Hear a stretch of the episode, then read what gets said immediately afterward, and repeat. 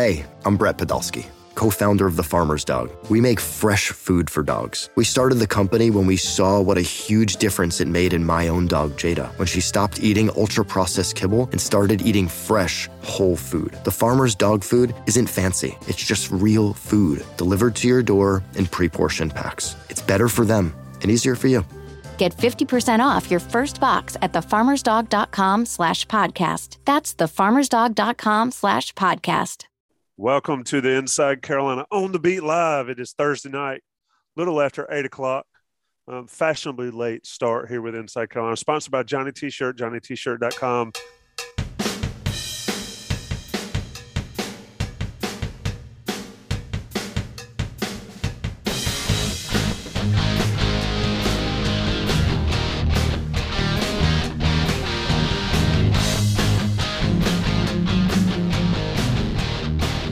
Football roundtable. We've got a few of the crew in the building. Hopefully, a few more join us in a minute, but we're going to get right down to it. Buck Sanders, as you know, um, broken on your website today. Greg Barnes reported that Jay Bateman will not be back in North Carolina for the 2022 season. My thought was this is purely um, reactionary to what happened in the South Carolina game. I want to get your take on that, Buck. Is that the case, or is it much deeper than what's gone on this past 2021 season? Well, I think you could approach it from a, several different angles. Uh, I, I think you're on to something that the South Carolina game had a lot to do with it. But if you've got the 105th ranked scoring defense in the nation, um, and you're in your third year of being a defensive coordinator at that school, um, you know, it's like uh, I love Lucy. Uh, Ricky, you got some splaining to do. Um, so, I mean, what are you going to do in that situation? Uh, I think uh, the the Bateman thing probably does uh, relate to the end of the season, the way the the uh, the game ended against NC State, and there was a defensive collapse in the last two minutes of that game.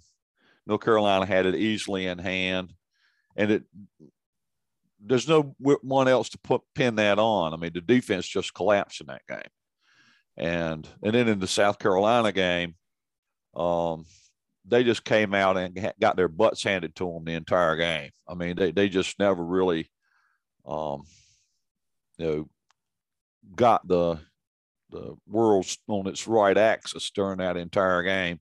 Against, yeah, there's no uh, there, there's nothing to collapse from, is what you're saying. Right, exactly. Uh, so, uh, in any event, I think uh, the NC State game and the South Carolina game, um, I think everybody recognizes that changes had to be made, and it had to be. It couldn't. They just couldn't fire the uh, the graduate assistant in charge of the you know, the defensive tackle or something. You know, it had to be a, a large enough name and hopefully a large enough hire in replacement of the defensive coordinator to provide some hope and some excitement headed into the 2022 season. That's my take on it. Yeah, I agree there. It, you had to have a name, at least one. I said it before. It kind of reminds me of the Walking Dead episode when they're walking across the hill and all these heads are on the pike uh, there had to be one, and there had to be at least a big one, possibly some other ones. We'll see about that. Mike Ingersoll, I'll bring you in before I get VIP. Um, I said off air, and I say this: we can talk about who they're going to get and what replacements are out there, but the bottom line is, whoever it is, this team has got to get this team playing hard, playing consistently hard, and all that. I mean, how difficult is that in college football these days? It seems like it's been a a trend for Carolina a little bit over the last few years. I think if you got guys that are comfortable in a system and I know they can be successful in that in that system, and they're going out and they're actually having success on Saturdays, it's not hard to get people to play hard. Um, I, I, think the real thing we have is we have a we've talked about this. Vip and EJ and I have talked about this on some podcasts, but I think there's been a a, a player development issue. Um, and it, you know that that isn't just i mean that isn't a this staff thing that spans in my opinion two staffs you know we've got players that are coming in you know highly ranked we got three four some five star guys and from what i'm seeing is they come in at at that level, and then two three years in, they're not much more advanced from that level. And there comes a point where you have to stop blaming the players for that. Um, player development is on the players, particularly young in their early in their careers, as much as anybody. But there does come a point where a player's been, I'll call it plateaued, but if not, you know, in in these cases, what I'm seeing is really not improved much from the day they walk in the door. You, you take a little bit of onus off the players and it, it heads to a coach. And like we just talked about with Jay Bateman, I mean, as much as as I thought we talked about this off air, that I thought he was going to be the you know Max next Will Muschamp, but that this time it would actually happen, the coach in waiting kind of thing. I fully expected Jay Bateman to be the next head coach of the football team um, to keep the staff intact and to keep some continuity from some of that momentum we were building, or at least that we thought we were building from that Orange Bowl season uh, now two years ago. Um, with him gone, you know, I think that's a clear sign that the staff is recognizing there's some development issues and they had to do something about it. Vip, um, just first blush, how much does changing one coach or a couple coaches make a difference for a football team? Yeah, I'm glad you asked this because I I'm of somebody of the belief that I think Jay Bateman is putting players in a position schematically to do the right thing. Now, why they're not executing, that's a that's a different story. I think that a lot of this team's problems goes goes back to the culture in the locker room and from from talking with people around the program like this team thought they were going to be in the national championship conversation regardless of what Mack Brown says after after they start losing some games and all of a sudden you you start um, changing your expectations. And this team from what I've been told, this team was walking around this summer like like they were going to be in the national championship conversation, and we saw pretty quickly against Virginia Tech how how off base that was and how off base that reality was with this team. So I think that this team has a lot of problems that it needs to address first in the locker room. The problem is you're going the end of year three nothing has changed with with that culture. So I think obviously you have to make a change. That's why that's why Jay Bateman isn't coming back next year because somebody has to be held accountable from the room of the people who are making over a million dollars a year um, to try to get this thing figured out. But I think this the problem for Carolina football it goes way deeper than than a defensive coordinator and just switching. I I know like a lot of fans want like blood when a team underperforms as much as this team has. I don't think something as simple as changing the defensive coordinator is going to fix the problem. I don't want to compare it to like a sinking ship because I think this program is going in the right way um, from a trajectory standpoint with recruiting, but it's almost like you're you're just covering up a hole on a boat with your hands when there's there's multiple holes elsewhere with how much problems that this team does have starting in that locker What else, what's also true, Tommy, piggybacking off that, and Taylor makes great points all around. I agree with all of them. The other thing to think about too is in the short term, at least this offseason, there's going to be a little fallout in that locker room. So there might be, you know, this is one of those maybe you got to go down, you know, to get to the light kind of thing. You got to go, you know, things got to get a little bit worse before they get a little bit better from a culture standpoint because there's going to be players that are devoted to Jay Bateman. Um, there's going to be players that you know are really going to be upset about this. There's going to be some players that are going to be really happy about this, and you're going to have some division there in the locker room. You know, for a short while. Then when a new coach, when a new defensive coordinator comes in, you know, we don't know if he's going to want to bring in some of his own position coaches. We don't know what's going to happen. What what conversation is going to take place between Mack and that new hire. So we don't know how many more changes there are going to be, but even assuming it's one human being, it's just a coordinator. And he comes in to get all of his assistant coaches that are already on the roster, get them on the same page under his scheme. That new coordinator, there's going to be an adjustment period for the players who are going to be feeling him out too. And there's going to be a little push and pull. There's going to be some tension. There's going to be some um, some pushback and maybe some you know uncomfortable things that happen when the new coordinator comes in. So that, you know, that period of discord, I'll call it, you know, that adjustment period, for lack of a better term, that's going to be extended through spring ball. Um, and there's going to be a lot of guys that are going to get, you know, talk about separating the wheat from the chaff. There's going to be a lot of that going on, and it's going to be uncomfortable for a lot of the guys that are still on this roster.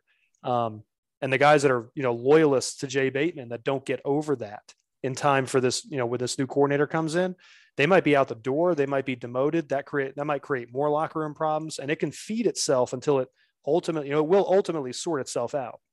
You know, wheat from chaff. It will eventually clear itself up, and everything will sort of, you know, homeostasis will be, you know, achieved at some point. It's just a matter of how long is that going to take. Now that you're interjecting somebody new into what is already, like Taylor described, sounds like a not a volatile but a, a shaky locker room situation. And Vip, going back to kind of what you said, someone in the chat asked if what you're saying is true, why were those feelings that way initially then? Right? Like where's where's the change of bringing in bringing in Bateman? Um, Greg pointed out many times on this show and writings and stuff that let's give Bateman some credit here. He's never coached the power five level, and then it just didn't work out. So just kind of a little more elaboration, I guess, is asked about why you thought that people did feel that Bateman could be could be the guy. Well, I I think the disconnect between the players' expectations and like what happened um, this season, it it kind of goes back to the point where that this team just thought they were a lot better than they were. And it was a case of them reading their own press clippings. Like they went to the Orange Bowl last year. They returned a ton of talent. They have somebody as good as Sam Howell. And when, when you have all those those things, you kind of expect everything to go your way. And that was one of the points that um, Trey Boston made with me when we did a video before uh, the Mayo Bowl, where it's like this team, just just from the outside looking in, all the former players talk about it that this team plays like they expect teams to just roll over for them and they expect respect to be just given to them. And you see that in the first quarter of the of the past three Power Five games that they played, where they're being outscored forty nine nothing. Where like we talked about with Mike and EJ on our podcast, this team has a target on their back. Everybody knows that in the building. Everybody knows that in the stadium, except for this North Carolina team. Everybody knows it. It's they're a prestigious university. They went to the Orange Bowl last year. They have a quarterback as good as Sam Howell. Even even earlier in the season, they had the the top 10 ranking attached to their name. And there's just a disconnect there between the players and and the coaching staff to to get these guys playing at the at the the highest level. And I've I've talked with like a bunch of people, and I think the biggest complaint people have with the coaching staff is when Mack Brown comes out and he's like, I don't want to be too hard on these players because you can't be too hard on this generation of players because people are going to transfer and people are going to leave. At this point, like, who cares? who cares if they do leave? Because we're going to, at some point, you're going to get players that care about this program, that care about putting on the North Carolina uniform. And you're kind of seeing that on the basketball side too, not to bring basketball into this, but it's it's an athletic department problem right now where there there is a disconnect between what it means to play for North Carolina and what's going on in the locker room. And I think it's I think it's something that has to be addressed from from the coaching staff. They're getting paid way too much money in that building to kind of just be content with what's going on right now. There's a one word there's one word that describes it all, and that's entitlement. And the question and the follow-up question to that is to Jason and you know, everybody listening to this, I hopefully heard your words on our day after podcast with Buck and I um, last week. Is how does it change? And can changing a member of the coaching staff make that big a difference? VIP says and believes that it doesn't, it won't. I'm somewhere in between. All I know is that it depends what this, the new defensive coordinator demands, I think. It also depends on how much the new defensive coordinator is empowered and what other changes are made around that. So I agree with Vip. Getting rid of one coaching staff member, and Mike said the same thing. Getting rid of one guy isn't going to, that's not going to solve the problem. That's just, I mean, that, that doesn't solve anything. In the if short term, the, it might create, in the short term, it might create some more problems until they sort it out. That's exactly right. It, it, at that point, you've, you've got additional problems that you're dealing with.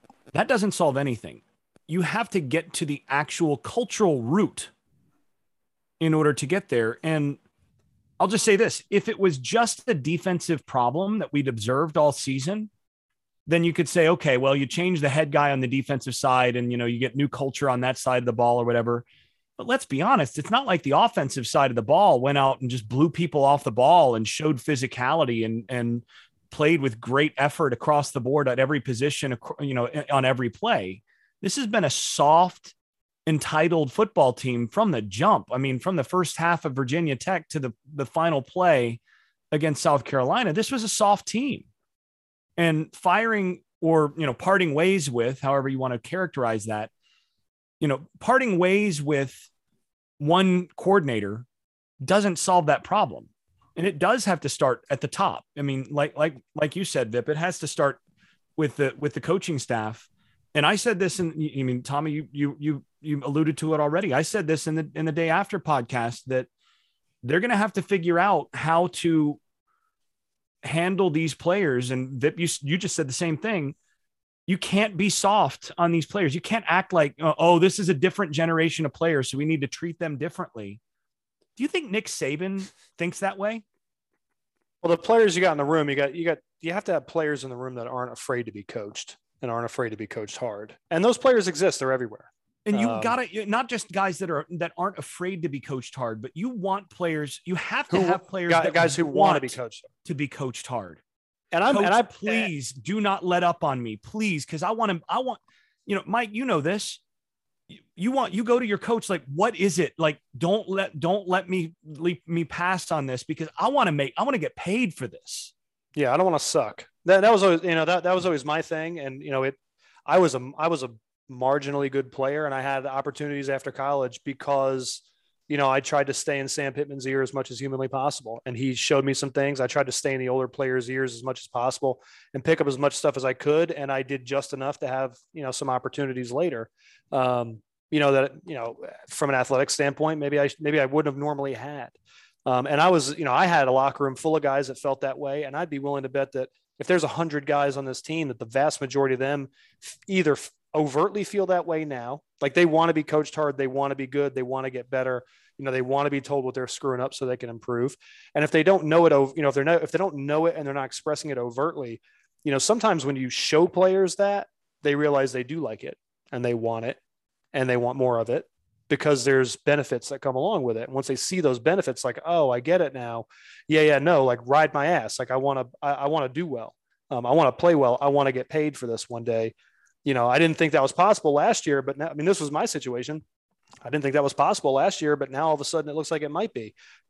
Get me there. Like, tell me what I got to do to get over the hump. What's the What's the next step that I need to take? And please exactly. don't let up on me. Exactly. And there's and there's players that don't know that now that it's in them. You just have to actually you got to show it. You got to show them what it looks like and let them decide for themselves. And I'd be willing to bet this team because I believe this about all young people, um, as especially high level football players it's in a, it's in the majority of those guys in that locker room right now. You just have to give it to them, and it has to. You have to.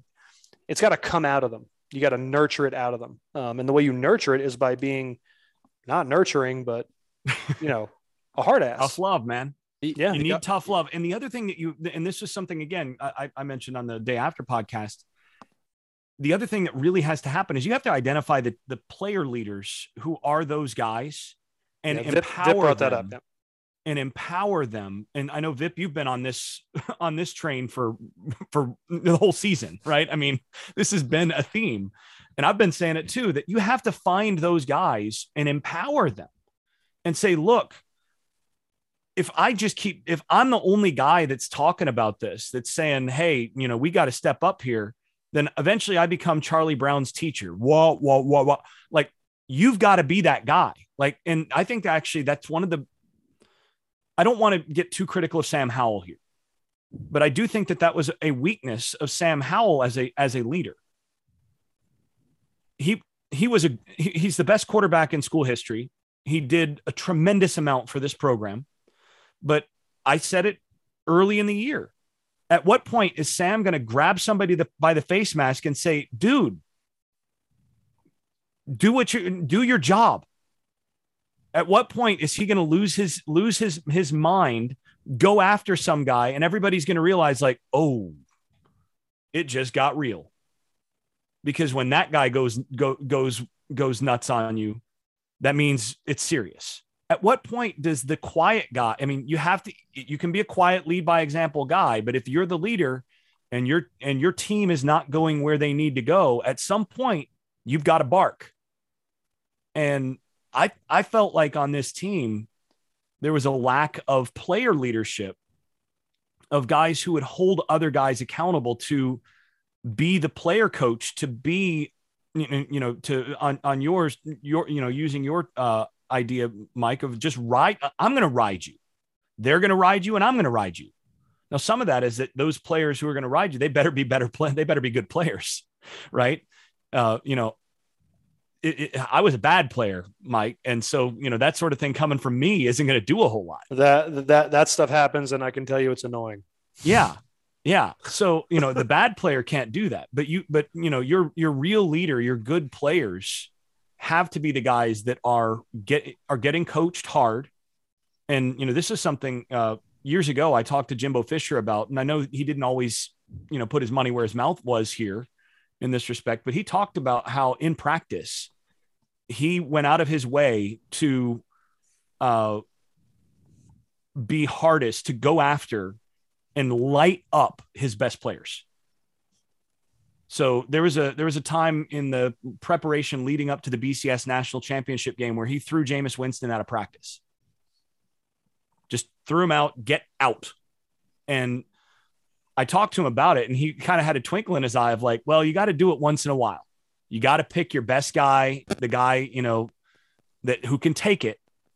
And you you have your hair trigger with him and then everybody else falls in line because you just took out their leader.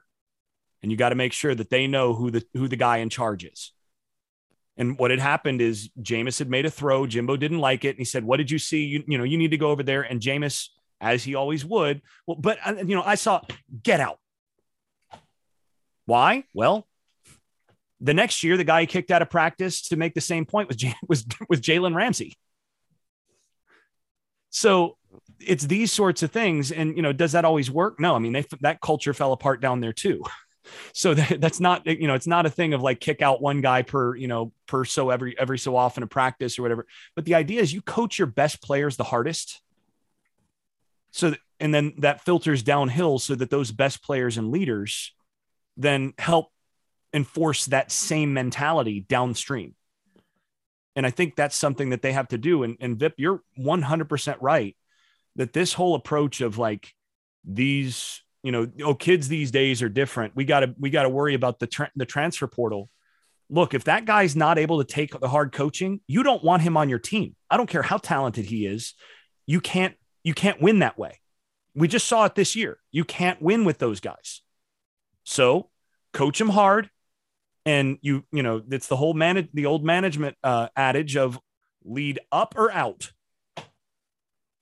you're going to follow us up or you're going to get out i remember uh, jordan nix folks may not remember jordan but he was a defensive tackle we had transfer in he was at oklahoma when we played and i remember this is back when bob stoops was at oklahoma and you know, we asked him like, "What's the program like out there?" And he was like, "It's it's it's the worst. Like practices are horrible." We, he was comparing Butch's practices to Bob Stoops' practices, and he's like, "Out here, it's just like Butch cares about the players. We focus on you know therapy, and everybody's fresh, and you know practices are crisp, and we get on the field, we get off the field, you know. And he it, it's just a whole it's a totally different world."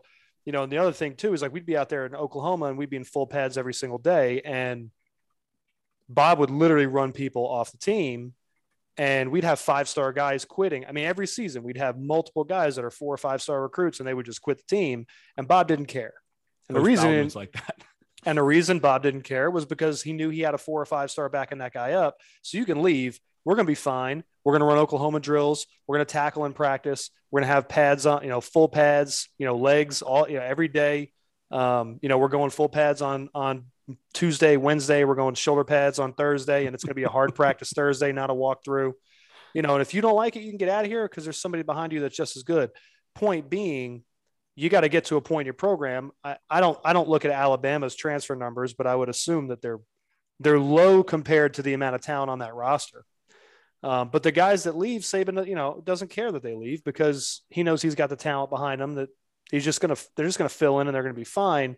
You got to get your program to that point to where you don't care about coaching guys hard because the consequence of them leaving doesn't matter because the guy behind them wants to play, is just as talented, and will take that coaching, and you'll just keep on keeping on business as usual from a coaching staff perspective. Yep, and and that's how it was with with Coach Bowden as well in the in the late '90s, early 2000s. It, it was you know, you're gonna you're gonna see guys quit. We're gonna we're gonna find out whether or not you are the kind of person, not the kind of player, but the kind of person who can handle this stuff. And you know, the the the the old rule is you want practice to be harder than the games.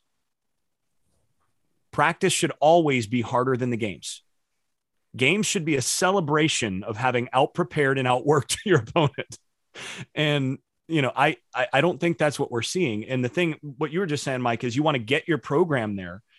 The the difficulty is that a lot of people think that you need to get your program there by recruiting those players first, and then you can kind of turn the screws and finally, you know, turn the corner and develop those players to where now, okay, now we can get hard on them because we've got enough depth to run a few guys off and not suffer. The problem is that that kind of puts the cart before the horse you have to you have to build the hard edge the physicality and the and the the, the hardness of your program up front in order to in order to win enough to attract that talent that then builds into that that culture that then okay well we just ran off a five star he he just was not a he was not made of the sterner stuff we need but because we built our program here we're to we're to be fine uh, and I think actually the, the way of thinking about this of you don't want guys to go into the transfer portal, so you coach them a little bit lighter, is the wrong is completely the wrong uh, the wrong way. I actually think the transfer portal should be seen exactly the other way, right? The okay, well, we're going to coach you so hard that if you decide to leave in the transfer portal, the great thing about the transfer portal is we're going to find we're going to be able to find someone else who wants in on a team with the hardworking culture and the and the uh, the toughness that we want on our team. We're going to be able to replace you with maybe we don't have that four star waiting, but when some other four star who's transferring out from some other place who's dissatisfied by the lack of quality there finds out that you're transferring because you are too soft to be here, maybe we can get the guy who can replace you from the portal. So I think, you know, that goes two different ways, right? I, I just don't think you can coach in fear of the transfer portal these days. You just that is that is that is toxic. Uh, you have to coach to win to win and create a tough culture. And tough football teams win. Soft football teams don't win to the level of their talent. And you know, if you coach that way, you're going to get soft football teams. And I, I, think that's what Carolina was. And and one other thing that that you know, Vip, you were talking about this team came into the year expecting teams to to to um uh roll over for them. Interesting thing is, you know, the entitlement that that that is in place there I know a number of fans at different points. Some of the folks on the you know on the Tar Pit Premium message board, you know, sort of took umbrage at, at my comments in prior years. Say with Clemson, for example, when they very they should have beaten Clemson a couple of years ago, right at Kenan in year one of Mack. They should have Carolina should have won that game. And I observed that Clemson came into that game with their vanilla package and really didn't prepare for North Carolina the same way that they do for teams that they kind of regard as closer to peers. They just didn't. And that's when you have more of a chance of upsetting that kind of team. Carolina gave them their best shot minus the the finish and Clemson wasn't fully prepared for that. And there were some folks that were like, "Wait, you so you're saying they don't take they didn't take Carolina seriously?" No, they did not take them as seriously as they do Alabama. Well, I'm sorry, they just didn't. Thing is, you go to the Orange Bowl, you're North Carolina, and you go to the Orange Bowl. Guess what happens with those teams the next year? People take them seriously. Uh huh. So when you're, you know, Wake Forest and you're establishing your schedule most years, you say, okay, Clemson, circle that one. right or you may maybe you just cross that one off like we're going to lose that one but what ones can we circle is that we're going to put our extra you know extra scheme into this one. We're going to save some wrinkles and tendency breakers for this one. All right, Florida State, you know, we're going to circle that one most years, right? Uh, NC State is a, you know, divisional rival that, you know, they're going to circle their uh, North Carolina in state, whatever, maybe they're a bad example, but you know, you start thinking down the list of, okay, who's going to circle North Carolina on their schedule? Most years. You got a couple rivals. And then most everybody else, it's a regular conference game. You go to the Orange Bowl, you're one of the top two teams on everybody's schedule. But You got Sam Howell coming into town. So now you go in and you expect that you're going to be able to play just like you did on your way to the Orange Bowl and have the same results. It's harder it's harder to sustain success than to get success because when you when you have success, you can do it kind of as the as the one that's chased. The moment that you have success, everybody's trying to knock you off that hill that much harder and you better come with it. You better strap up and come harder yourself because they're going to come harder than they did before and this team didn't meet that test. So y'all ran through about every question I had for the podcast there, but I wanted to come back to Buck on the the transfer portal and the nice guy thing, and I think it's relevant on the basketball side as well. Uh, a couple things. One, Buck, are you surprised we're even here in Mack 2.0, given um, what we discussed with him coming back and all, and then that first year, and also too, I'd like your take on that coaching hard versus coaching to be liked mentality. It seems like this this crowd has now. I, I think to Jason's point, to Mike's point, yeah, players want to be coached hard, but I think this staff has, and I could be wrong, um, but it certainly played it out on the field is that they coach not to have guys leave. And I think that is a, I think that was pretty clear this year. But what, what's your take on all of that, and on the fact that we're even having these these discussions of a soft football team under Mack Brown? I think it's uh, very easy to use um, a broad brush to paint a team um, and to generalize and say that this team is X or this team is Y or what have you. Um, I think back to uh, the first couple of years after Mack came back. Uh, you know, he had Chazz Surratt at linebacker and he had Javonte Williams at tailback. Now, if I'm coaching a team, the two guys on my team that I would love to have to help illustrate to the rest of the team what toughness is and how to exhibit toughness on a football field. It would be a running back that knows how to truck defenders, um, you know, 5, 10, 15 yards down the field. And it would be a linebacker that's 6'3, 245 that can run in and tackle people and get them on the ground. And they didn't have those guys last year they did not have a guy until British Brooks showed it a little bit in the Wofford game and the NC State game that uh, in the backfield that could uh, come out and and truck a player, and uh, the guys that have played the game before, I'm sure could speak to when you see something like that happen on the field. When you see a running back run absolutely through a guy and crush him, that somehow provides some inspiration to your own efforts. And that if you have a linebacker that uh, knifes through the line and slams the quarterback to the ground uh, like a rag doll, that inspires you defensively. Um, and so North Carolina and, and the, the guys spoke to that a little bit that uh, you coach your best players the hardest, but those guys need to be really good. Those leaders need to be good. Uh, otherwise, it's not going to matter, you know, how how much you coach them, or or how much those players can persuade and talk to and inspire the, uh, their teammates. You can you can talk to your tongue catchers on fire, but unless you can play with your hair on fire, it's not going to matter. Um, so I think North Carolina was missing a couple of specific types of players um, that they had in the program that were they no longer had in the program, and even leaving losing somebody like Ja'Qurious Conley, who's got that uh, you know brut, brutal mentality, you know, getting to the ball carrier with bad intentions. Um, when he left the team, that took another uh, slice of uh, physicality away from the team.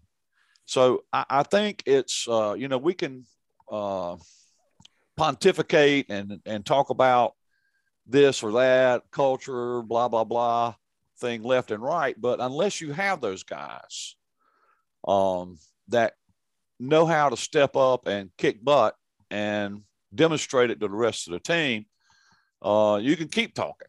Um, and, and, point, I forget which one of the guys made it about uh, coaching somebody, but um, if you've ever read uh, Phil Simms' book, uh, Phil talks about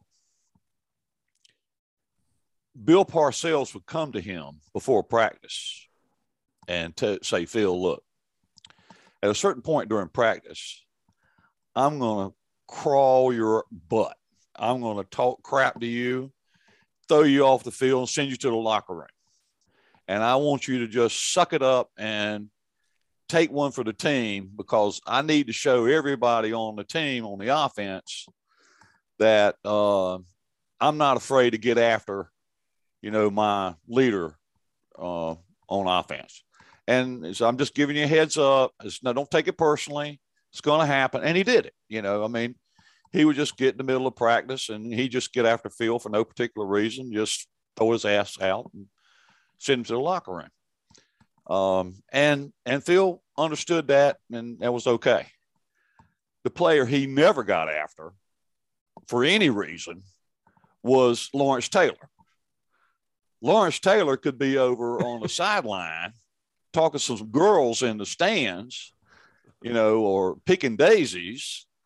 And uh, Bill Parcells wouldn't say crap to him, you know, let LT do whatever LT wants to do, you know. So uh, I, it's an interesting read, that section of uh, Phil's book. I can't remember the name of it, but uh, in any event, uh, I think that you have to have – and one critical piece of this, I mean, everything that the guy said, I don't mean to be dismissive of it, but I think if you're going to have a team that exhibits the kind of culture that Tommy wants and Jason wants and everybody here wants, you got to have a few players that don't know how to do anything but take names and kick butt. I mean, they're just going to take the field and just go out there and try to rip somebody's head off. And, you know, I think they've got some of those guys that we haven't seen enough of um, to this point. Guys like Power Echols uh, is, is, a guy that, you know, uh, exhibits those traits of having little regard for other people's bodily uh, integrity. It's got a little stank. Yeah. A little stank you know, about him. There you go. And so I, I think whether it's one coach or three dozen coaches, what needs to have happen is players stepping up and having the kind of physicality that is contagious. Play other players see it and they emulate it, and that's how that culture changes. Uh, is by having that handful of guys that are just mean. So um, that's kind of my take on it. I've seen so I've this is not irrelevant, but I've seen some things in the chat asking about when we think an official announcement is coming with Jay Bateman, things like that. It's important to note that staff and players are on break still, and semester starts back up on Monday.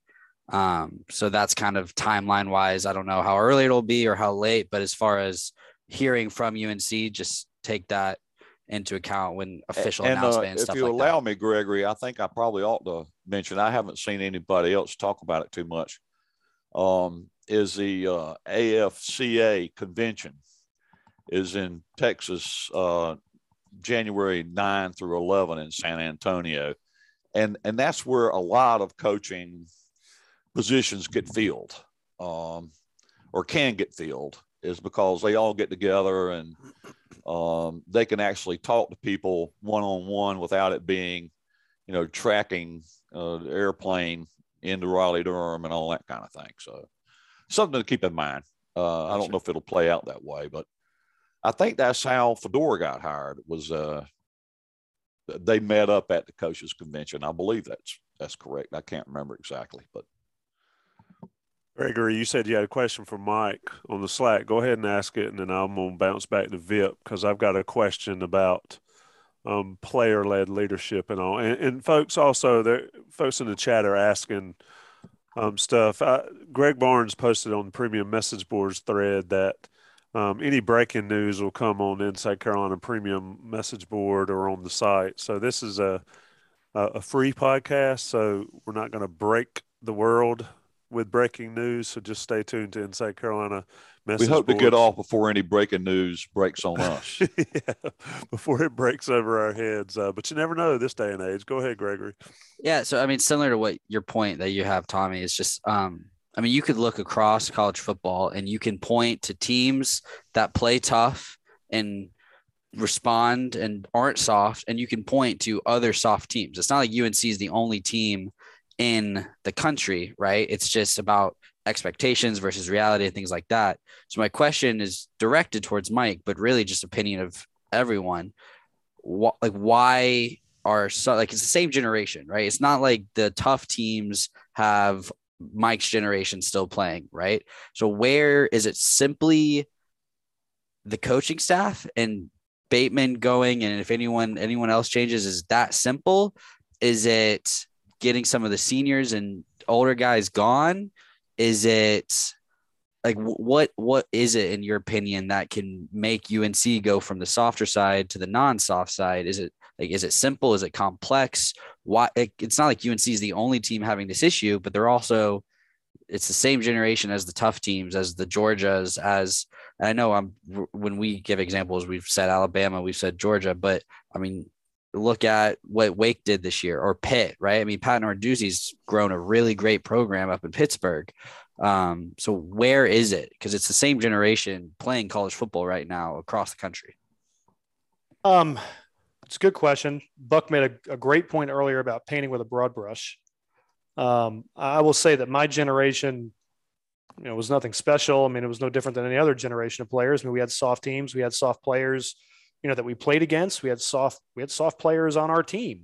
Um, you know, there's that's just that's just how it is. You have a and Jason will tell you this, and Vip will tell you this, and EJ would tell you this too. I mean, you, you just you have a, a smattering of different types of guys that you know are that make up the composite of a locker room.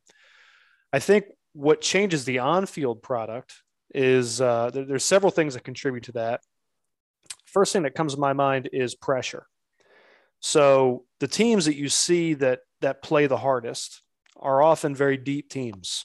So if you're if you're a starter and you're worried about losing your job because the guy behind you is that good or was that highly ranked or um, you know you know the coaches want to get him on the field somehow some way and the only way that's going to happen is if you slip up once or twice you know and you get wally pipped uh, fear is a is a very strong motivator um, and fear will yield results if used in the right way.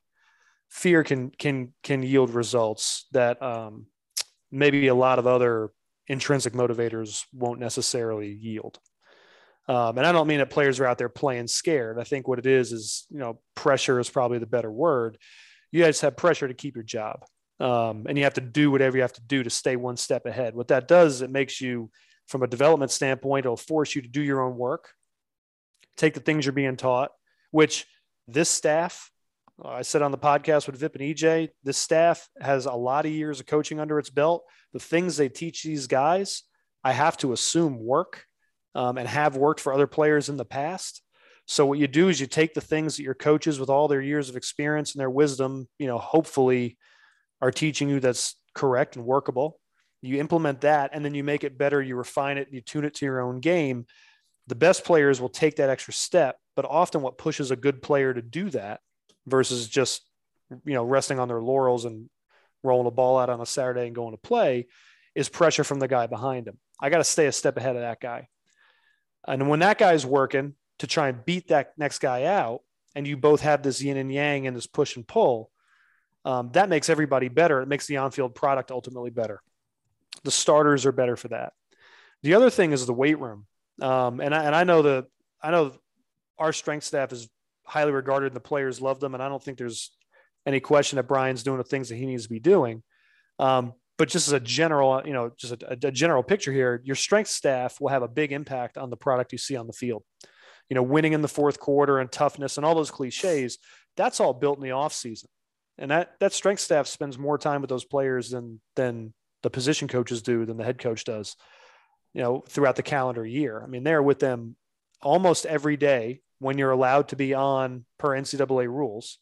And in the off season, when the coaches either aren't, you know, it's no contact period or they're on the road recruiting, you're with your you're with your strength staff.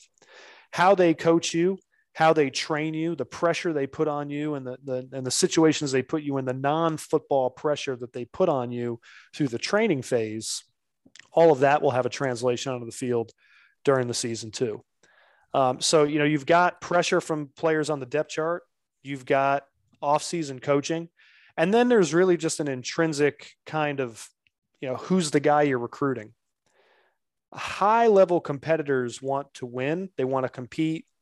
Um, but more than winning, uh, more than winning and competing, they want to be better than the next guy. That feeds into that first fact, you know, that first thing we talked about about development and being pushed by the depth chart and who's behind you.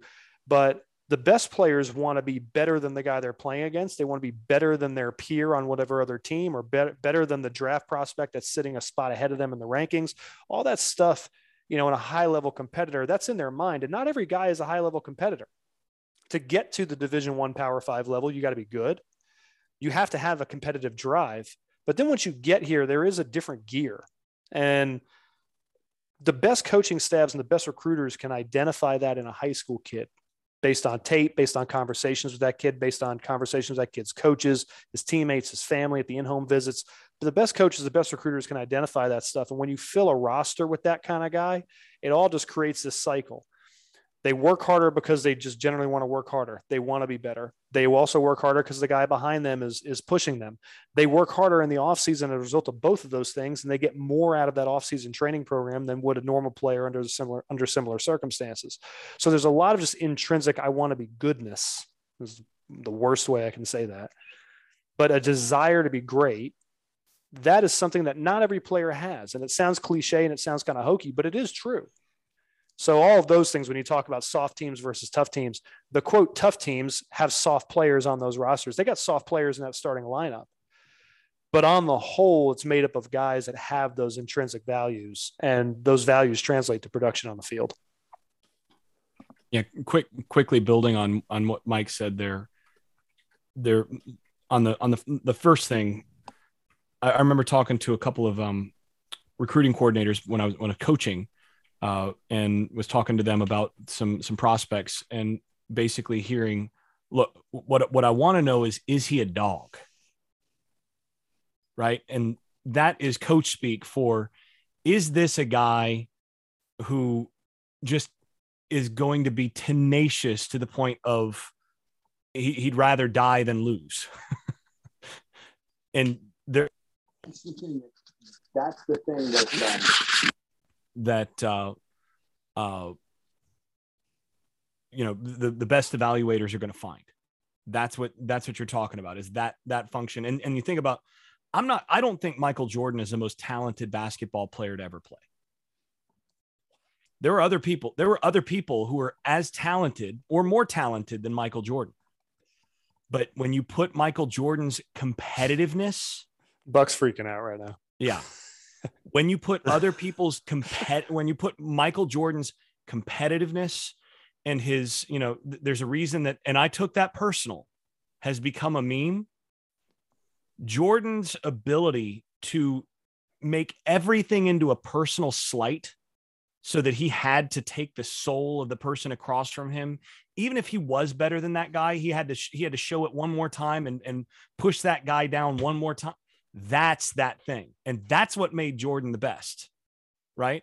You could have a guy that might be more talented than Michael Jordan, yeah. but not better, right? because that aspect distinguishes you.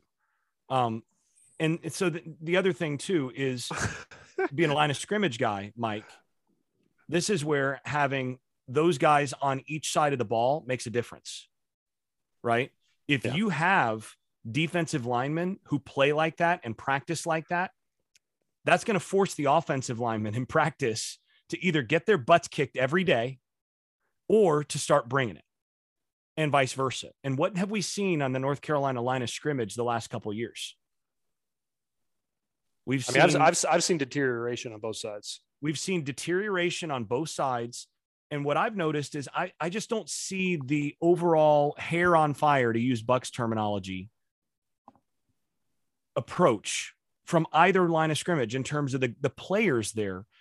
I don't see that level of attention to detail and effort of, I'm going to put this guy on the ground.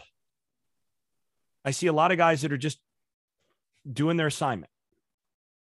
And that's something that is on both sides of the ball. And it's, it, it like you said, you have to have enough players that that starts to reinforce itself the other direction. But I think it reinforced itself in the opposite direction you had enough players who were happy to be there and then didn't have that dog in him to be able to to do that.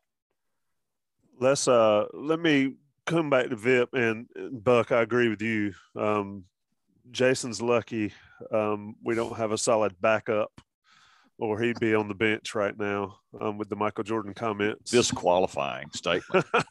it's just like Didn't say he's not the best, but talent, was- and- talent and quality are different talented. things. the most talented and the most driven. That's that would be Mike Jordan. Um, yeah, I'm I'm at a loss. Vip. First of all, I wanted to ask all of you guys this because you've all been part of the team. But Vip, you can start it, and then I do want to hear. Um, I think the listeners need to hear again about the jump from 14 to 15. But how big a deal is it that some and maybe we've made of there being so much young talent on this team and then the upperclassmen are less talented and how much does that create a division on a team um, i'm always of the point of the of the belief that you get what you allow so whatever goes on negative the coaching staff must allow it. Because if they allow it to happen it happens. If they don't allow it to happen it won't happen at least not for long. But vip to that point is there a divide a real divide on teams when the talent that's younger is so much more um, higher ranked? We're not going to say more talented jason. We're not going to use that word. We're just going to say higher ranked. Hey, Len Bias was in the same ballpark talent wise. Hey he's one of my favorite he's my favorite non-carolina guy ever so you get points same, for that same, same arena talent wise, but look at the look at what what distinguished him. well i think death Yeah, I Yeah. started to say something bad there. but uh but I Vip, started to go ahead. play the park very dark. Uh, Tommy, it's too soon, man. I actually got a bias jersey for Christmas. So anyway, Vip, let's get this back on the rails. I don't think there's that much division there between the young talent and the older talent. As long as the the the knowledge is there that the coaching staff is going to play whoever this team gives them the best chance to win where if if it's the older guy because the older guy knows what it's what he's supposed to do there's an understanding on the team that that's why the younger guys aren't playing. And when the fans are like you know why isn't x playing? Or why is this guy only getting 10 snaps? It's the coaches i i can almost 1000% assure you that the coaches are trying to play the people that they think gives gives them the best chance to win. These are still guys who their livelihood depends on on this game. And they're not going they're not going into a game and saying oh this guy's a senior so we have to play him. If if the freshman is playing at a high level, you saw that last year when Carolina the the the team started sliding defensively, some players individually, and then they come out from the bye week, and I think it was maybe the Wake Forest game where you see more Miles Murphy, you saw more Ja'Qurious Conley when he gets healthy, you saw more Tony Grimes, where it doesn't matter if you're a freshman, a sophomore, junior, or senior, the coaching staff is going to play the people that they think gives them the best chance. And if they're if you don't have that understanding, that's just a, a much bigger problem that you're going to have in a locker room. If if the younger players are sitting there and saying like, you know, why why am I not playing? If that's the case, then you you kind of have a responsibility to go to the coaching staff and try to figure out where is that disconnect coming from. All right, Mike. I know you got a role here. We've been going for a while. Um, what is Carolina looking for in a defensive coordinator? I know it's the opposite side of the ball from you, but it's all relevant and it's yeah. all uh, connected. What do you see that Mack Brown needs to accomplish with a new guy? We need um, we need more pressure on the quarterback, and we need better safety help. And that doesn't mean we need more talent at either level. Um, we just need more uh, soundness in terms of assignment football from both. Uh, we don't have we don't have just a killer pass rusher right now. We you know Fox, you know, I guess, but he's also 27 years old. You know, all due respect to him, he's a sixth year senior. He's seen, he's played a lot of football. You know, he's he's playing against younger kids. He's had more time in college. I mean, he's he sh- he should be he should have he he should be a good pass rusher. He was good, but he's not that just tenacious hellraiser pass rusher that we're looking for. He's not like you know. I, I'll say Robert Quinn, but that's not fair because there's not a lot of the there's not a lot of those guys every single year across the country. But a guy like that, you know, a guy that, you know, think George Selvie, Jason Pierre Paul, USF, when they had both of those guys. Okay. That, that team was as high as number two in the country. That is the University of South Florida in Tampa, which is the middle of Florida. You know, go figure that one. They were the number two team in the country, and that defense was stout. And it started with their pass rush. So if you want to get better on defense, you got to put pressure on a quarterback. And if you're going to put pressure on a quarterback, you got to have, you know, if you're going to have guys that are going to be pinning their ears and pass rushing, when they lose, you got to have back end help. So we got to have better safety help. And again, it's not a talent thing. I think we've got pretty talented defensive backs, and and I understand, you know, Jay was in charge of the safeties, and Dre primarily coaches the the corners. You know, whoever we get in, you know, if we need to have one defensive backs coach versus a corners coach and a safeties coach, that's what we need to do. But whatever needs to happen, there's got to, you know, there's got to be, you know, I call it, I call it top line you know, which is which is your defensive line. There's got to be some some top line improvement, and there's got to be back end improvement with the safeties. And I think if you improve those two things, you know, in terms of the linebacking core we have coming back, um, from an abilities perspective, I don't think there's any question we've got talented linebackers. We, I mean, we've got guys. I think we have a depth problem at linebacker. Frankly, um, I, I, think there's a lot of talent stacked up in that linebacking room. Might end up losing some guys. Hopefully, we don't. Um, but I think our linebackers are fine. You know, always work on pass coverage skills from the linebacker spot. But the best two things we can do is, or the, the best person we can find is somebody who's able to put players in a position to be successful from a pass rush perspective and then put those same guys, which may require position changes, in a position to be successful on back end coverage from the safety spot. I think if we can do those two things, you'll see a marked improvement. Um, that plus assignment football. I mean, our, our pursuit angles are terrible and our, our, our, our horrible tackling in space is terrible. We've been you know ragging on it all year long. That is purely a drills practice, you know, repetition issue. Um, you get that handled, you know, you can deal with the with the pass rush and the back end stuff. But you know, those things we can find a guy that can control those. I think I think our defense will have a di- little different flavor next year. What can be fixed in the spring? I know, like we're talking about next year, and still don't know who the DC is going to be. But what can be fixed in what was it March? Is that yeah. when all these practices happen? short term, uh, immediately tackling can be fixed in the spring. And that's what the spring is. Spring ball is all technique, it's all fundamentals. You can fix tackling, you can fix pursuit angles. You can frankly increase football IQ in the springtime. You simplify things and you have guys focus on on very specific you know scenarios, the stuff you're going to see the most. Um, good coaches know what you're going to see the most come the season. You drill that stuff in the springtime and you get guys really good call you know call it bread and butter call it fundamentals call it you know standards call whatever you want to call it um, you know but the five six seven things you know you're going to see every single saturday from a defensive perspective the types of plays um, uh, the, the the types of offenses you're going to be up against the types of schemes and personnel groups that kind of stuff and then what happens when a play when a play breaks loose those specific scenarios you can drill that stuff in the springtime um, but you can you can hammer down tackling. You can hanger you can hammer down pursuit angles, and you can really improve football IQ in the springtime. So short term, that's your answer. And physicality. To an extent, yeah. Because you can beat up guy, you can you can beat up your team a lot more in the spring than you can at any other point because you've got three months to heal. So I, I guess the question would be, what have they been doing for the past three springs? Well, they Well, didn't spring- have one in COVID. Well, yeah, Well, and and valid. didn't have one in COVID. And spring ball sucks, man. I'm just gonna go ahead and say it. I mean, spring ball's not all that fun. Uh, for me, my junior, my senior year, going into my senior year was It's the different. horrible generation that Mike Ingersoll is a part of. Just doesn't love football. Yeah, I just don't. I just, I just, I just don't. Love, I'm just not a football guy. Not a big Do you football. not guy. bunch love of spring- soft, wussified guys couldn't stand spring ball. I got. I tell you what. I got. I. You Too got bad Cle- we didn't have a transfer portal in those days. No, there was a lot of people wanted me to transfer out of here. I, I can assure you of that. Um, a lot of people subscribe to this uh, to this channel. Yeah. Um, but no, I mean, spring ball's tough. I mean, you got class, you got work, you got full blown workouts. It's you're not taking anything easy in the spring, and then you got practice in the afternoon, and every practice is like a Tuesday practice. I mean, it's full pads, it's two hours out there. Um, you're working on as an older player, you're working on basic stuff. I know that my junior year, you know, going into my junior year, it was like no light at the end of the tunnel. I was not going to be a guy who left early for the draft. I wasn't even thinking about the draft. Didn't think it was a possibility for me. So I'm just looking at it like I'm bogged down in this. You know, I got to go to practice and I don't play a game for. At one point, I had the days figured out, but you know, for months I don't play. I don't lace up and play a game. I mean, why am I sitting here killing myself, getting beat up? Why? Why do I got to be out here sweating, cramping, jamming my fingers, getting cuts, bruises? I mean, this is this is annoying. Um, I didn't understand my purpose.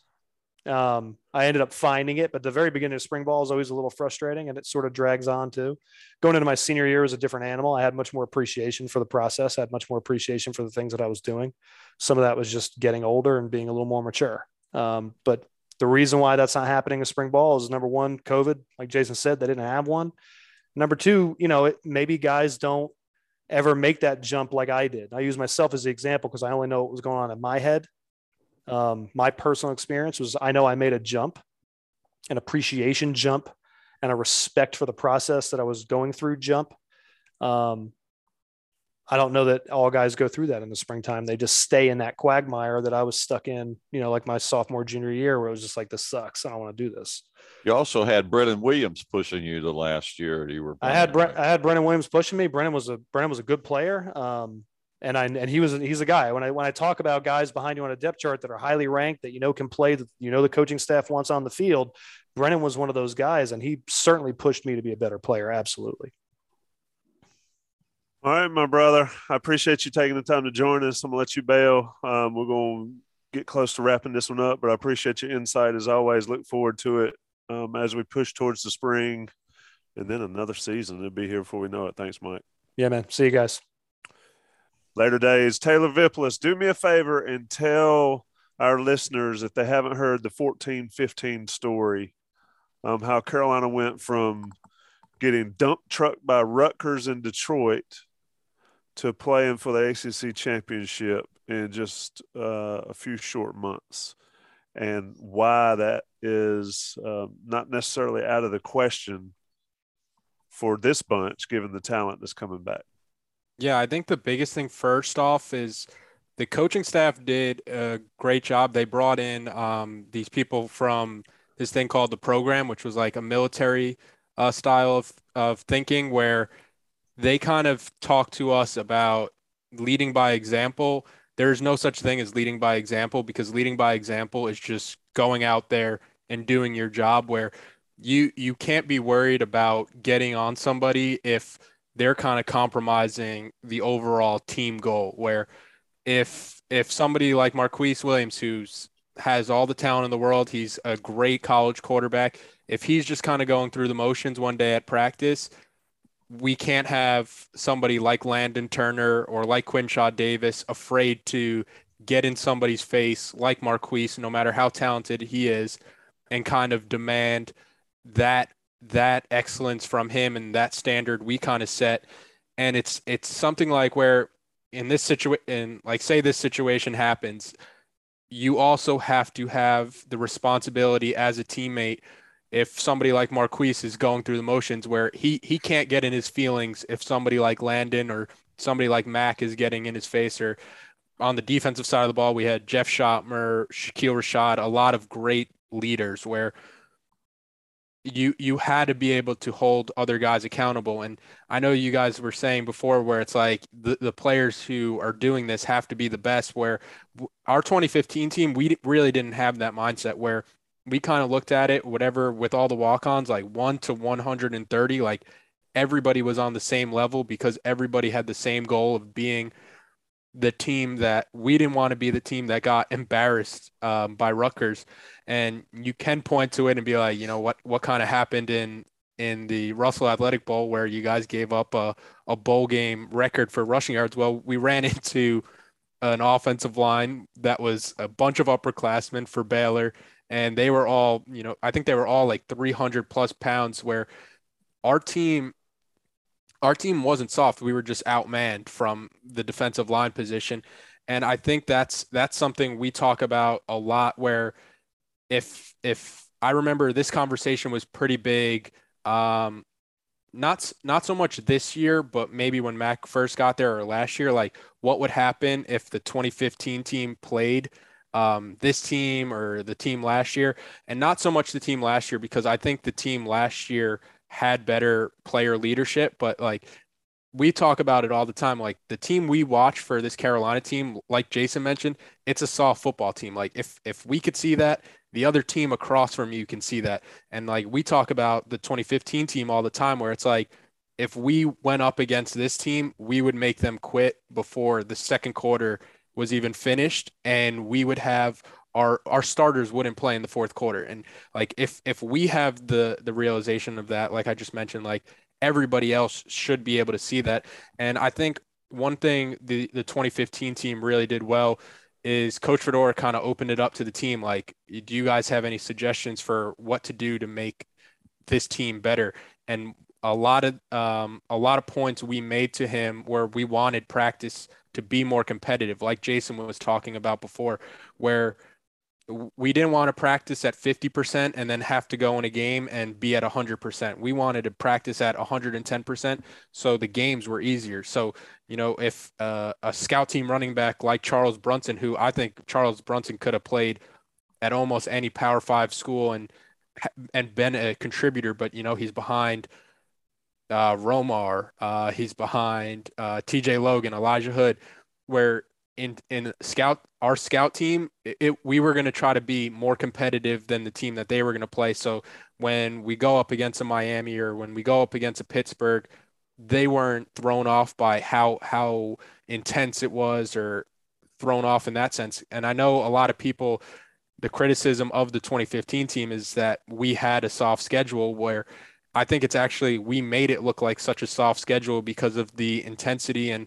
we knew we had to go out there and earn everybody's respect, especially after the when we laid an egg against South Carolina in the opener. And I I I don't want to say it and say like the 2015 team and the Fedora era was was so much better because I think they obviously had a demise for for their program where it was a lot of recruiting misses and honestly I think from from when we talk about it it's like the people that started getting recruited to UNC, kind of like what we're seeing now, they kind of thought that they had a, a part in the success for the 2015 team and the 2016 team, where, you know, they came in and they thought they had something to do with that. They might not have thought that they had to work as hard. And then all of a sudden, once you start compounding that with recruiting misses, you you do have a tailspin of a program. And I think when when I'm talking about all this player leadership, you know, Carolina put five guys in the NFL this year, and I don't think it's even a question of who they miss the most in that locker room. It's a guy like Michael Carter, where I I think Javonte Williams. I don't think anybody would argue Javonte Williams is probably a better overall running back. Uh, Chazz Surratt played a huge part on that defense, but Michael Carter. There's a reason why if you go on the Jets social media page, they have Michael Carter talking like every week. It's because guys love Michael Carter. They love listening to a guy like Michael Carter. It's a guy like our our whole motto was like I got your back and when you're playing with somebody like Michael Carter, he's a guy who's not going to be afraid to be that voice in the locker room where like we've talked about at times this year where we don't really know if Sam Howell is like that because we really don't see that on the field where he kind of just tries to go about doing his job where there there really isn't uh, leading by example, like I kind of just mentioned. Yeah, I just think you know, a lot of people debating what the 15 team would do against the 20 team and all that. The bottom line is the 15 team got it done, um, except for the South Carolina game, and then sort of ran out of gas there at the end. Had an opportunity against Clemson, you guys did, and then Baylor. We won't talk about that game. Buck, um, if we are sitting here a month from now, and you are in a good mood and um, looking forward to the spring and looking forward to the fall of 2022. What has Mack Brown done to get you there? That's open ended as heck, but that's my question. I don't know. Maybe split his salary with me or something along those lines. Uh, um, you know, I think you you you the thing that uh, you know, when you were asking Mike about things getting done in the spring, to me, um, I think critical for this uh, 2020 team is they have to find their five best guys on the offensive line really quickly. They got to find those guys fast because um, whoever is on the starting offensive line next year they're not going to have the benefit of having played together for multiple years. It's going to be new to them as a starting unit playing together. And, uh, you know, Mike talks about the right guard typing the right tackle on the leg to let him know about this or that that's getting ready to happen.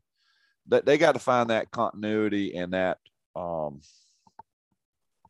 they're five best players on the offensive line, and they got to do that quickly to give those guys as many reps as they possibly can before they go to the fall practice. If if we see that develop early, that would make me happier. Um, I'd like to see um, development in the wide receiving room. Um, and and I, I think I don't know why I feel this way, but because last year I felt like the wide receiver room was going to be okay. I was much more worried about the running backs. Um, next year, I feel exactly the opposite. It didn't turn out that way. Um, I could say that, but uh, I think the running back room will be okay. Um, I think Hampton is a stud. I think uh, Edmunds can help. Um, British Brooks can help. I think they've got some um, some bodies in the running back room. Um, but at wide receiver, I think they need some guys to really establish themselves as um, security blankets for whoever starts at quarterback next year. So I think those would be on offense, uh, two things I would be looking for.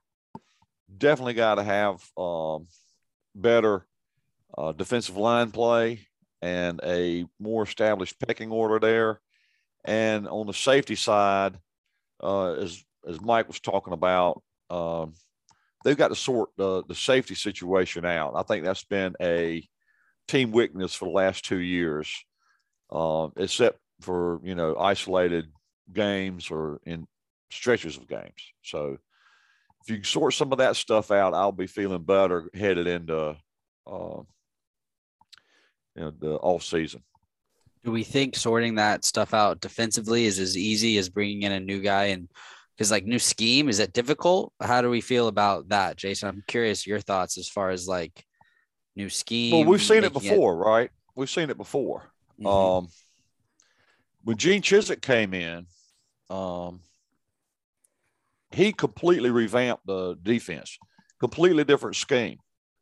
Um they went to a, a totally different um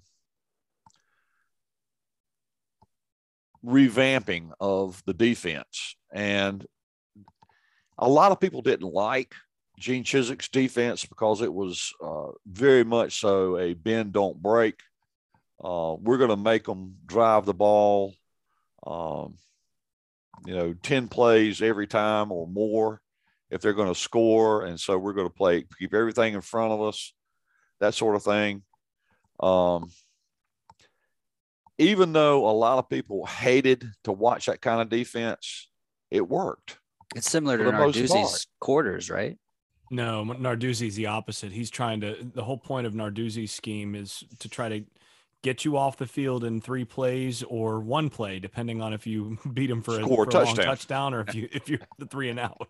Gotcha. But but I'm, that's just an example of how uh, the switch can uh, get flipped from one defensive coordinator to another with a change of scheme. I mean, Yeah.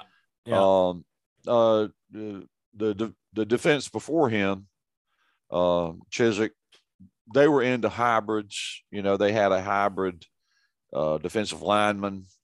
Uh, they had a hybrid uh, linebacker slash safety in the in the backfield, and and did some pretty innovative stuff.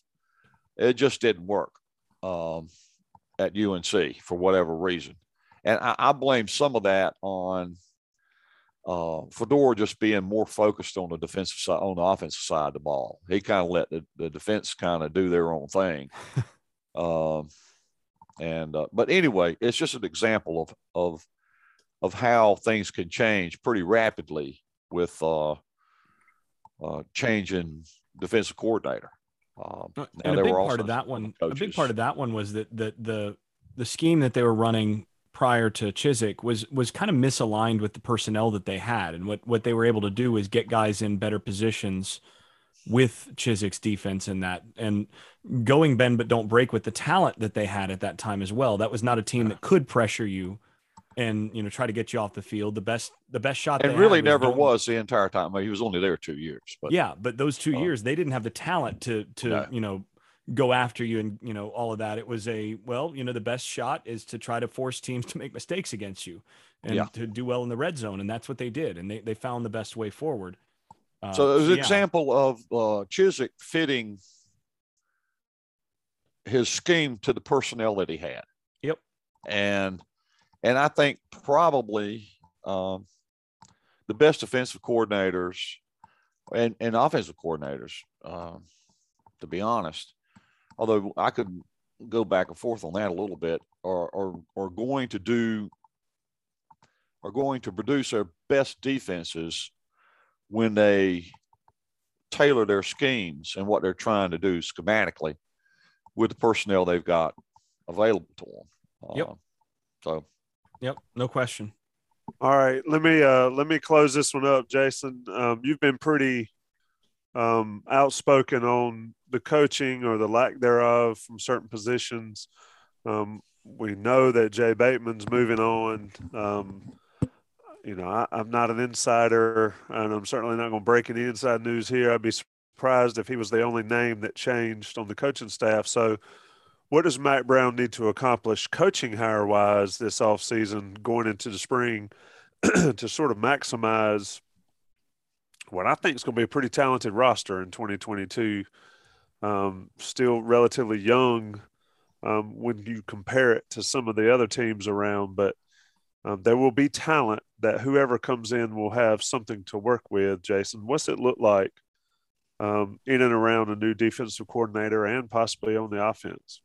So, in order to answer that, I, I do have to address a little bit of the last thing as well in terms of, you know, is it i- scheme really the the thing here?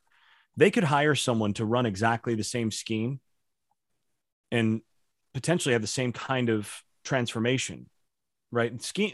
I, Okay. I've been very outspoken from the beginning here that scheme has not been the problem with what North Carolina has been doing. Uh, the, the problem has been execution of that scheme, which boils down to coaching guys to do their jobs and to play with their hair on fire and all that. And defensively, just as a rule, you know, once you have an experienced defensive coordinator who's calling, you know, quarters like Narduzzi or, you know, Tampa 2 like uh, Chizik or whatever, you know, your, your uh, Rip Liz like, uh, like Kirby Smart, Saban, and Bateman, you know, those guys, you know, doing a lot of that stuff. Uh, you know, the, the each coach has their different preferences and all that, but all those defenses are sound. What what differentiates coordinators and and position coaches and all of that first and foremost, especially on the defensive side, is buy-in. Can you get your players to buy into doing what you're telling them to do at 150%? Can they play that hard doing exactly what they're what they're asked to do in that spot? And have they have they been sold that if they do that, that's gonna that's gonna result in success? So the first step, really, regardless of what other changes are made, has to be selling the the defensive side or and wherever changes are made and wherever changes aren't made, frankly, but selling this team and selling those defenders on what you're asking them to do and and getting them to play with the level of intensity and consistency that's necessary to be excellent. I do agree. I think the talent is there for them to be to take a, a step forward, especially on the defensive side. They could take two steps forward next year. But that's not going to happen without top level buy in. And frankly, I don't care what scheme they run. I mean, they could they could go to an, a, a straight up even front. Let's go one gap all the way and just let the defensive lineman get up the field. We're going to put four guys with their hand in the dirt, and then we're going to play two linebackers behind them a nickel. We're just going to do what you know your base nickel like everybody does, and only the only change we'll make is go one gap with four guys rushing all the time from the same spots. Fine, do it but you dang well better have your guys absolutely sold out doing what they're doing and knowing what they're supposed to do and responding rather than thinking. React. Right? If they can do that, they'll, they'll, they'll be there. We just haven't seen that. We've seen a lot of guys who are just not playing with that level of intensity, consistency, and uh, and commitment to within the scheme.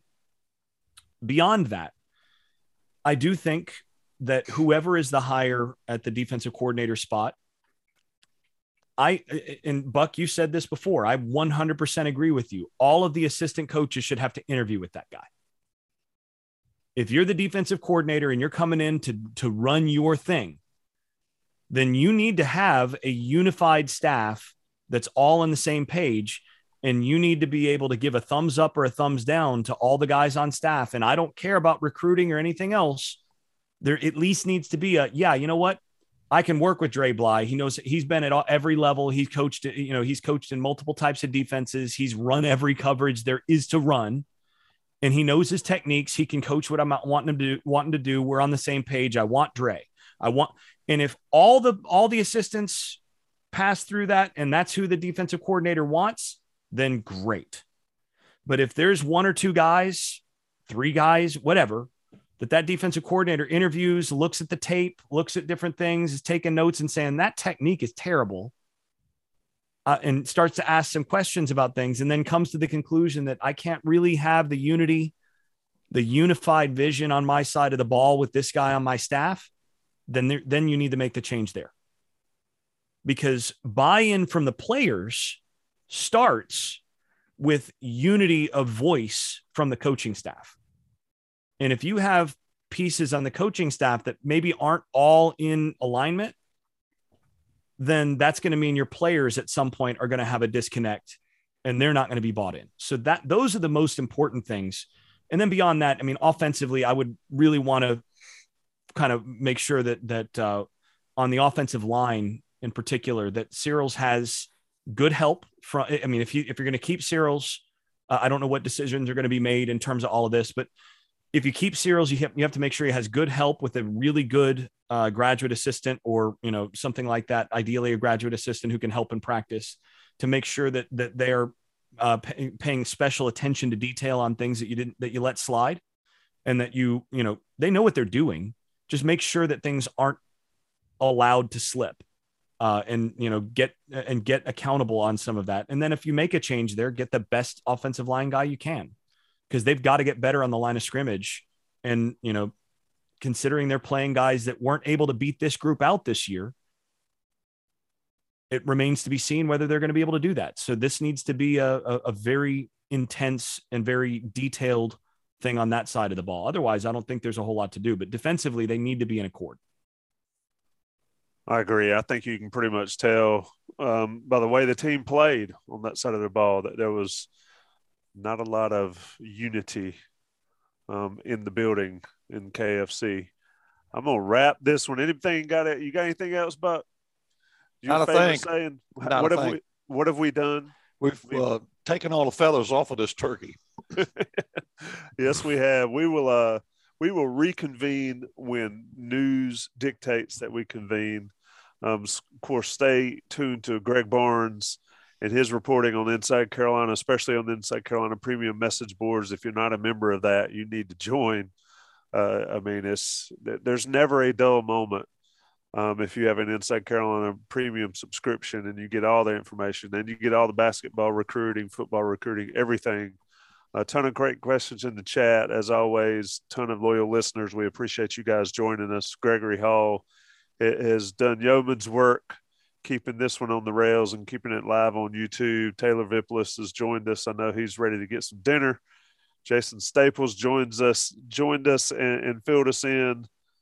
I think buy-in is number one. Doesn't matter who's standing at the front of the room, unless everybody's bought in, it won't matter. And that includes the head man. So there's some work to do for everybody in Kenan Football Center. Buck Sanders has complete buy-in from his Inside Carolina staff, as you can tell. Um, and that's why it's such a fine, smooth run machine. And Johnny T-shirt realizes that because they mm. sponsor us and they also like our Inside Carolina premium subscribers. You get that 10% off. Rate us, review us, subscribe, join, get in on the fun, whatever you need to do, just be a part of it here at InsideCarolina.com. Thanks, boys.